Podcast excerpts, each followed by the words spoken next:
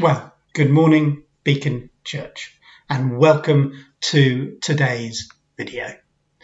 Today, Ollie will be speaking in our next passage in Hebrews on our Hebrews series, Jesus is All, Part 3, and we'll look forward to that in a minute. But before we start, I thought I would read some scripture to encourage all of us. Just thinking how big and how amazing and how powerful our God is. Do you know, sometimes rather than reading scripture uh, word by word in a Bible, I play it on my phone. And this was one of the times when I was playing through a passage at the end of Job, and it was just talking about the amazing created nature of God, his power, his care, his knowledge, and it was just amazing. You know, when we think about God, when we when we think about Jesus, we also have that thing that Jesus, although he came to earth and he understands everything um, that we go through, he was tempted in every way as we are. He is also God, fully God. What a, an amazing truth that can blow our mind. Anyway, just to have a look at those verses at the end of Job, I was absolutely transfixed by them.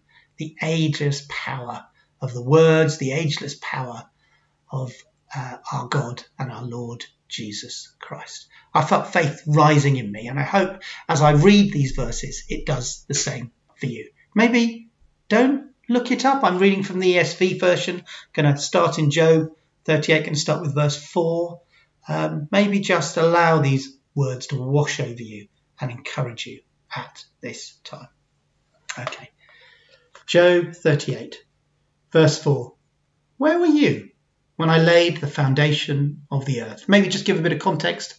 This is the kind of questioning when God is questioning Job right at the end and saying, talk when he's talking about this, actually talking about his character. Let me start again. Where were you when I laid the foundation of the earth? Tell me if you have understanding. Who determines its measurements? Surely you know, or who stretched the line upon it? On what were its bases sunk, or who laid its cornerstone?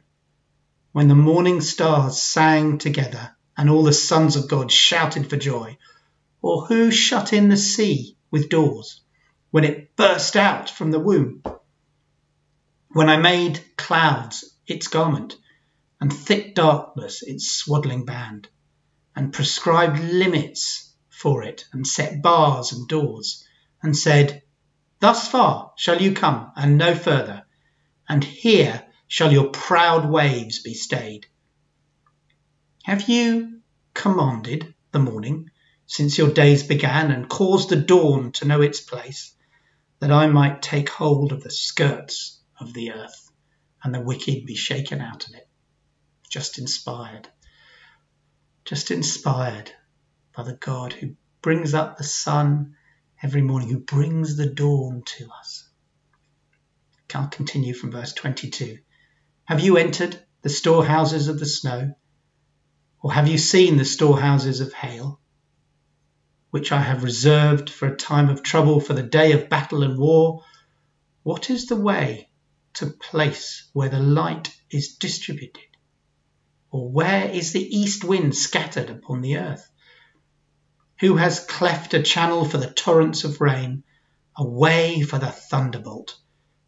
To bring rain on the land where no man is, on the desert where there is no man, to satisfy the waste and desolate land, and to make the ground sprout with grass.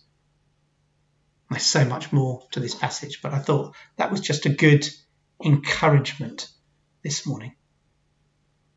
Next, we're going to have uh, the second to last of our Take a Step videos, which are great encouragements and challenges to share our faith. It helps us, inspires us, encourages us.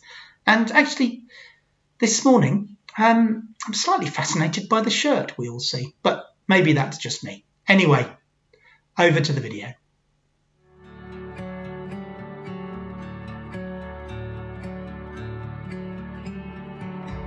Hey, welcome back to Take a Step. It's the last session today. Thank you so much for joining us on these weekly videos. Hope they have been a blessing to you, hope they've been challenging for you, and I hope you've been able to put things into practice. We started off by looking at the fact that we have such a great identity in Christ, that we are dearly loved children of God, that we're ministers of reconciliation, even ambassadors for Christ. That is so exciting to know that we flow out of our identity in Christ. Hopefully, you've made a people map of people that you want to pray for, that you're asking God, that are friends of yours, that you'd love to see them come to Jesus. Hopefully, you've been praying for them. Uh, you've got the hang of smiling and greeting people uh, more frequently. Uh, that you've been offering prayer early on in conversations. The day I did this training first time, I put uh, friends of mine, Mem and Tetsi, on my people map. Uh, they were just about to reopen their restaurant. I knocked on the door. Uh, they welcomed me in. I told them how excited I was that they were opening up again and uh, asked them, Would you like me to pray a blessing over your business? Of course, they said, Yeah. No one ever says no to that. And so I prayed a blessing over their business. And of course, then I got to do the three circles with them so great that we get these opportunities. And uh, hopefully, you've had a chance to do the three circles, you've learned how to tell your story, maybe even done it with a few people in these last eight weeks. Looking forward to hearing testimonies of how God has used you in these things. Soon you'll get to disciple people, and there is nothing more exciting than leading people to Christ and then growing them in their journey of faith. And I really hope that you get to experience that soon. Today, I just want to challenge us to make this a lifestyle. You know, it's very easy to do a course like this and be very excited for a few weeks or a few days. What I'd love us to do is make this a lifestyle so that within our family of churches, we truly are everyone a witness. Why not every day ask the Lord for an opportunity this day? God, give us an opportunity to bless someone, to tell someone about Jesus, to love on someone, to offer prayer to someone. Pray that every day.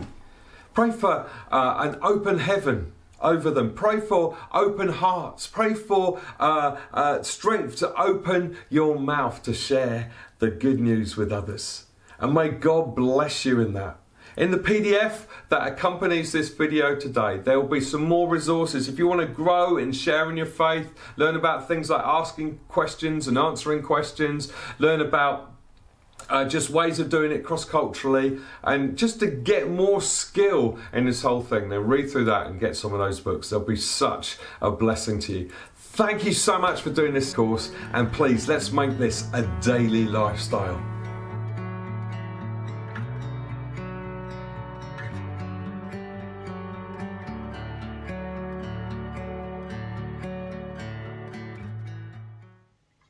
Thanks very much. That was great, wasn't it?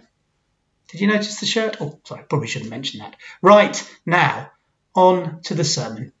Uh, Ollie's sermon on uh, the third one in Hebrews. Let me uh, just pray before we start. Lord Jesus, we just pray for you would encourage your people this morning. Lord, we pray that you would bless us all with open hearts and open mind to hear your words.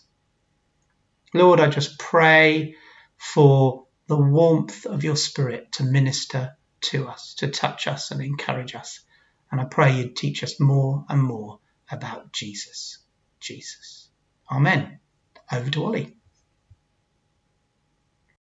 Hello, everyone, and welcome to this um, third part in our series on the book of Hebrews.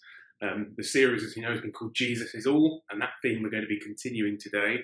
Uh, we're going to be reading from Hebrews chapter 3, uh, right at the beginning of the chapter, verse 1 to 6. What we're going to do, we're going to read through the verse in a minute and we're going to, we're going to look and um, pick it apart verse by, by verse to see what it meant to the original Hebrew audience. And then we're going to turn that on ourselves. We're going to look and see, well, what can we take from that now, today, for ourselves? Before I begin, though, I just want you to notice that first word in the passage as I read it. It's the word therefore. What that says is, you know, what we've heard in the first two chapters that Steve and David have brought to us about Jesus being all, Jesus being elevated uh, above angels, about him being the royal high priest. We read those things, and then this is the therefore bit. This is when the writer starts turning it back, and then therefore, what would our life look like? What does a healthy Christian life look like? Let's remember Jesus is all. Therefore, holy brothers, you who share in a heavenly calling, consider Jesus the apostle and high priest of our confession, who was faithful to him who appointed him, just as Moses also was faithful in all God's house. For Jesus has been counted worthy of more glory than Moses, as much more glory as the builder of a house has more honour than the house itself. For every house is built by someone, but the builder of all things is God. Now Moses was faithful in all God's house as a servant to testify to the things that were to be spoken later. But Christ is faithful over God's house as a son, and we are his house, if indeed we hold fast our confidence and our boasting in our hope. Let's pray quickly before we go on. Lord Jesus, thank you for this uh, this letter. Thank you that we have it to read. Thank you that we have it to to hold on to, Lord. I pray that as we pick apart the verses, that you will help the words to come alive, to have real meaning in our lives, that we may be impacted and grow out of your word, Lord. Amen. That first verse, then, talking about holy brothers. The, the, the writer is really bringing it to us. Okay, so he's, he's talking to us now. He's talking to our lives, saying, "Holy brothers." That's a that's an echo back to what we read in chapter two, verse eleven last week, about how Jesus sanctifies us and is not ashamed to call us brothers. That is that's pretty huge, isn't it? That the Creator of the universe, who came to earth, he he makes us holy, and he is not afraid, not ashamed to call us brothers. I find that incredibly powerful. And it goes on, um, therefore, holy brothers, you who share in the heavenly calling. Again, chapter 2, um, the writer talks about Jesus bringing many to glory and that we are partners in that. That's, that's the calling. That's why Jesus came to earth. He came on a mission, on a calling. Um, and we are partners in that. We join Christ in his mission. So he's talking to us here, isn't he? Holy brothers, those who share in a heavenly calling who's talking to us, what must we do? We must consider Jesus. Well, that's perhaps seems obvious, but the, the word that's used, the, the original um, Greek word used here is katanoin, which is um, which is more about fixing your attention. So we, we should fix our attention and and that should give us inner meaning. That's what the word katanoin means, fixing our attention that we get an inner meaning. There's something deep about this considering that we should do. We should consider Jesus deeply. And how should we consider Jesus? Well, he goes on and says we should consider him as apostle and as high priest. So there's two things to, to look at, to weigh up and see, okay, well, what, what do these two words mean when we think about Jesus as apostle, when we think about Jesus as high priest? I don't know about you, but I often think when I hear the word apostle, I think of the 12 apostles. I think about Jesus having apostles, but I don't really think of Jesus as an apostle. But we need to think what the word means. The word is about is about going out. The 12 apostles met Jesus, they, they learned from Jesus, they went out and taking the message from Jesus. So that's that's the job of the apostles, taking the message out to the people. So the reason that the writer here is talking about Jesus as an apostle is that he's God's apostle, God the Father sent Jesus on a mission.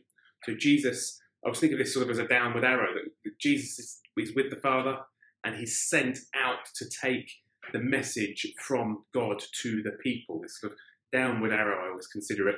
Um, Jesus coming down to us. And that's that's his role as apostle. He's almost an, an ambassador for God. He comes to God to tell us, tell us about about about God, to tell us about how we can how we can meet with God. So that's the downward arrow. And then the next word, high priest. That's that's sort of the upward arrow. Now, high priest in in in times of, of um, the Hebrew readers here, in Jewish times, the high priest um, was someone important. So once a year there was a ceremony where the high priest would enter the, the innermost part of the temple. It's called the Holy of Holies, and only the high priest could enter there. the high priest would go in and he would make a blood sacrifice to God, make that blood sacrifice, and that would be for sin. So when we consider Jesus as the high priest, we, we think about how he has made a blood sacrifice. He, he, his own blood was the sacrifice. He was that sacrifice. And that is for the forgiveness of sins. Unlike the high priest, which is sort of a, it was a yearly thing to keep doing to, to, to keep you know the sinning that keeps going on, forgiving that. Jesus' sacrifice is bigger than that. Jesus forgave all sin over all time. So for anyone who turns to Jesus, that sin that we have is forgiven. That's dealt with already. And I think that's that's important to remember. It's a reminder to the Hebrew readers here that that role of high priest, of sort of taking taking us and bringing us before God, making us holy and bringing us before God, that upward arrow, as I think of it, is is what Jesus does there. So we've got the downward arrows of Jesus as the apostle coming to us with the, the message, with the word, and the upward arrow where Jesus takes us and he he brings us before God in heaven and says, "Yeah, these are my brothers. These are these are with these people are with me. The sin has been dealt with. We can be before God now." So that's the upward and the downward arrow there. Let's have a look at the second verse then. So it's at this point we start comparing Jesus and Moses. Now, to us, perhaps that might seem a little bit odd. Clearly, um, Jesus is is more important than Moses as a Christian. But you've got to remember that the the people reading this, living in a Jewish culture, Moses was hugely important. He, it was Moses who was given the law from God. It was Moses who, who gave that law to the people. Um, so when we talk about Moses, we're not just talking about Moses the man. We're talking also about Moses as what Moses brought. That the, the, the practices, the, the religious practices that were important to the Jewish people. It says that Jesus was faithful to the Father. We're talking about obedience here. Jesus came to earth on a mission. He took on flesh. He came on the Father's mission, and he he had to go through things. So he had to resist temptation. He um, he had to be the sacrifice on the cross. We know that that was a difficult sacrifice. Jesus wasn't excited for that. He prayed that, that the Father would take that that role away from him, that it was too much to bear. But he was obedient, and he went um, on the cross for us as the sacrifice. So Jesus was faithful in that role as an apostle. When he came and he came on that mission, he was faithful to God, he was obedient to God.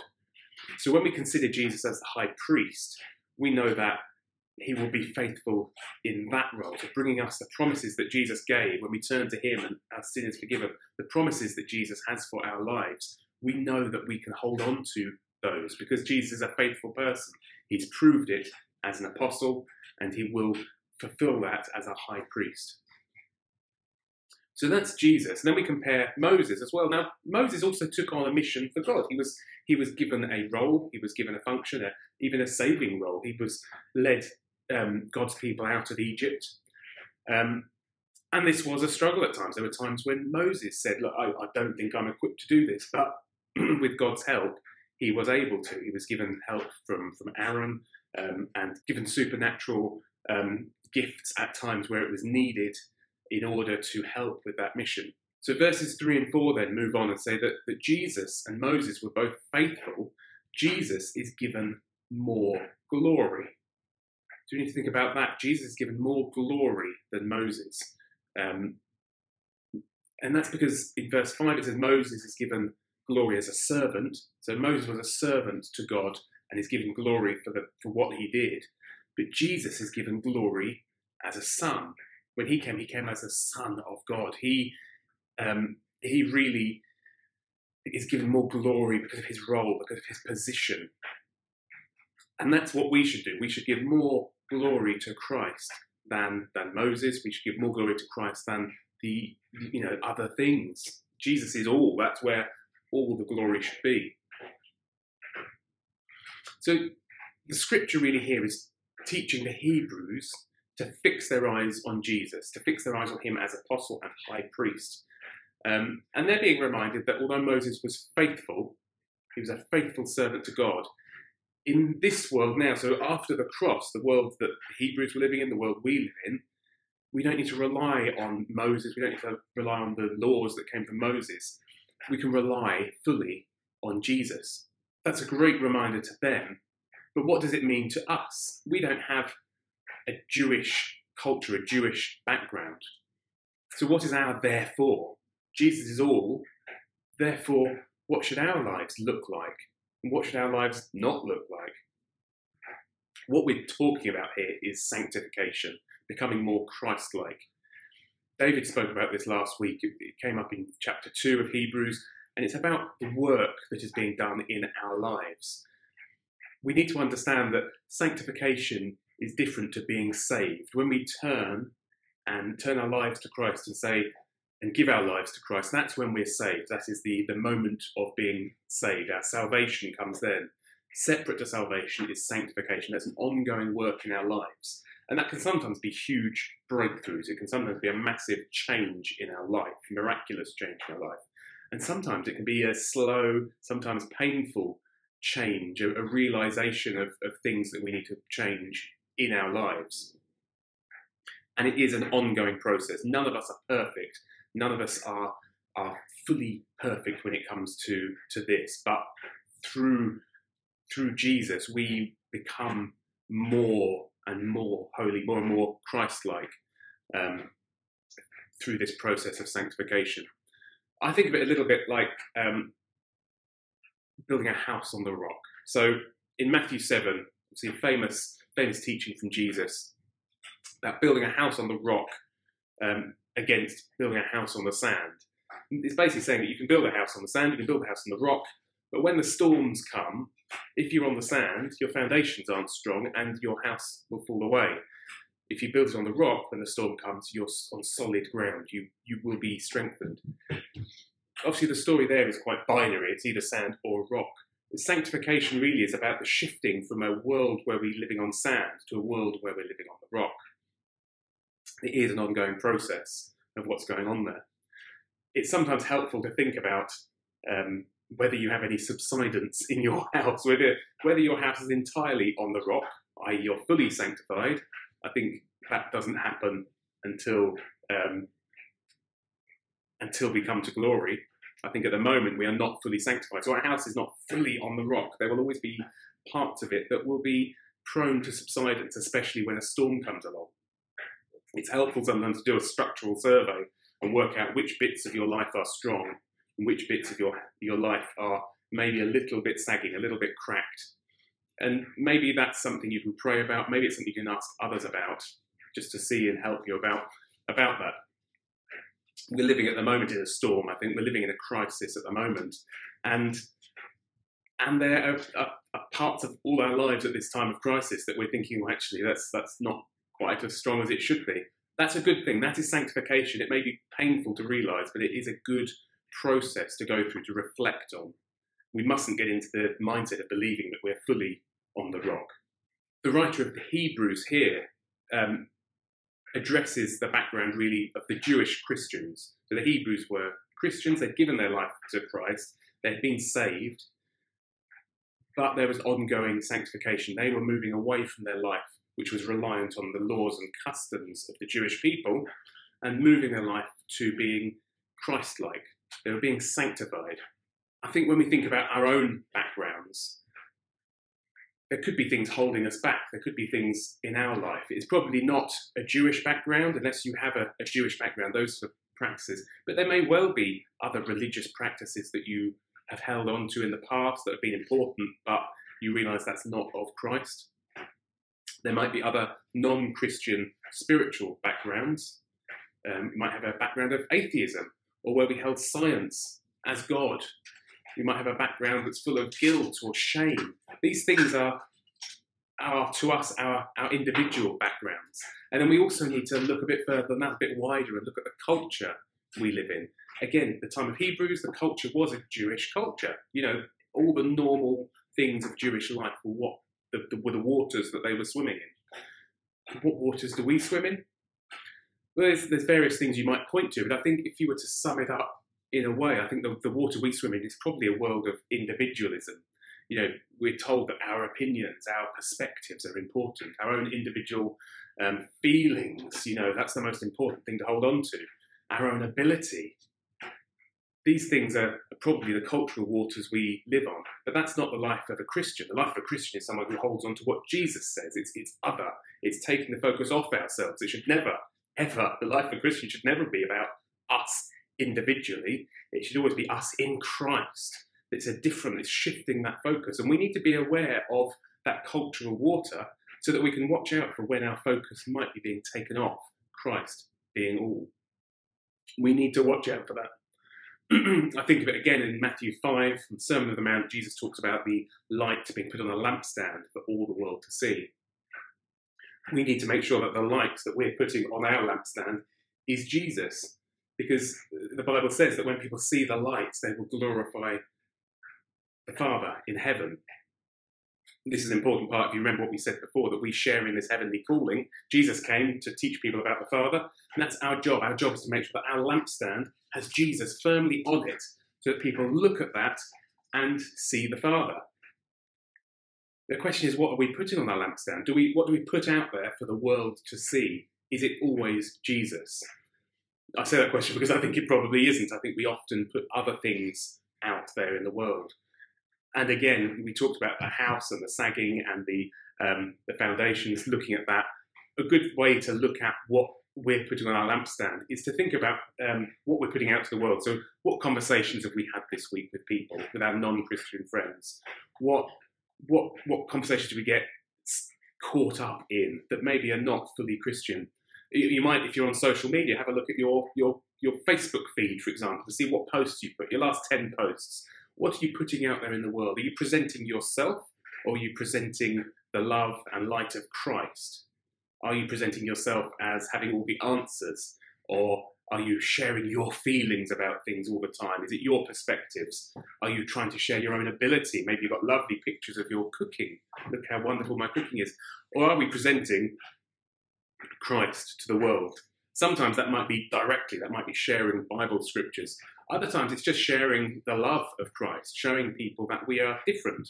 That, that culture of individualism, we can lay that down and, and show culture of Christ-like love for the world.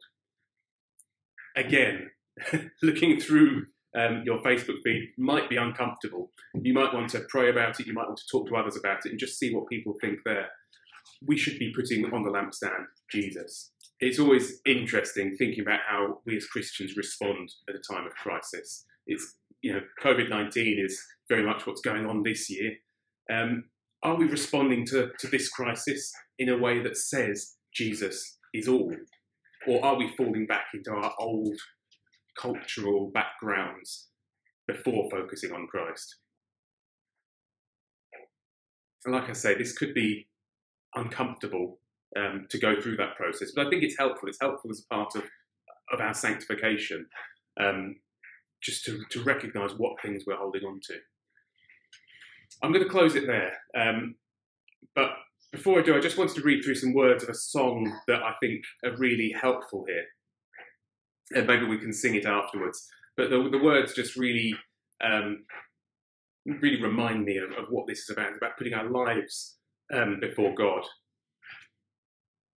and he goes like this Before the throne of God above, I have a strong and perfect plea, a great high priest whose name is love, whoever lives and pleads for me. My name is graven on his hands, my name is written on his heart. I know that while in heaven he stands, no tongue can bid me thence depart. Um, okay, we'll draw this to a close now, but I just pray that as you reflect on this and what living a, a therefore life means to you, how you reflect on, on Jesus being all. Um, I just hope that we can remember, I pray that we remember that, that the reason we can hold on to Jesus, the reason we can fix our attention on him as apostle and him as high priest is because Unlike Moses, who was a man, Jesus was fully man, but also fully God. Have a good week. God bless. Thanks, Ollie. That was really, really good. Whether you're usually part of us here at Beacon Church or whether you're a visitor, um, maybe uh, you're just looking in, um, or maybe you're a friend from another part of the country or the world. You are very welcome today. But it is great, isn't it, to hear about Jesus being all. Jesus is all. And if you remember, just at the end, Ollie, having inspired us and encouraged us and challenged us, we just, he read that song, didn't he? And I wonder whether our response should be to sing that again.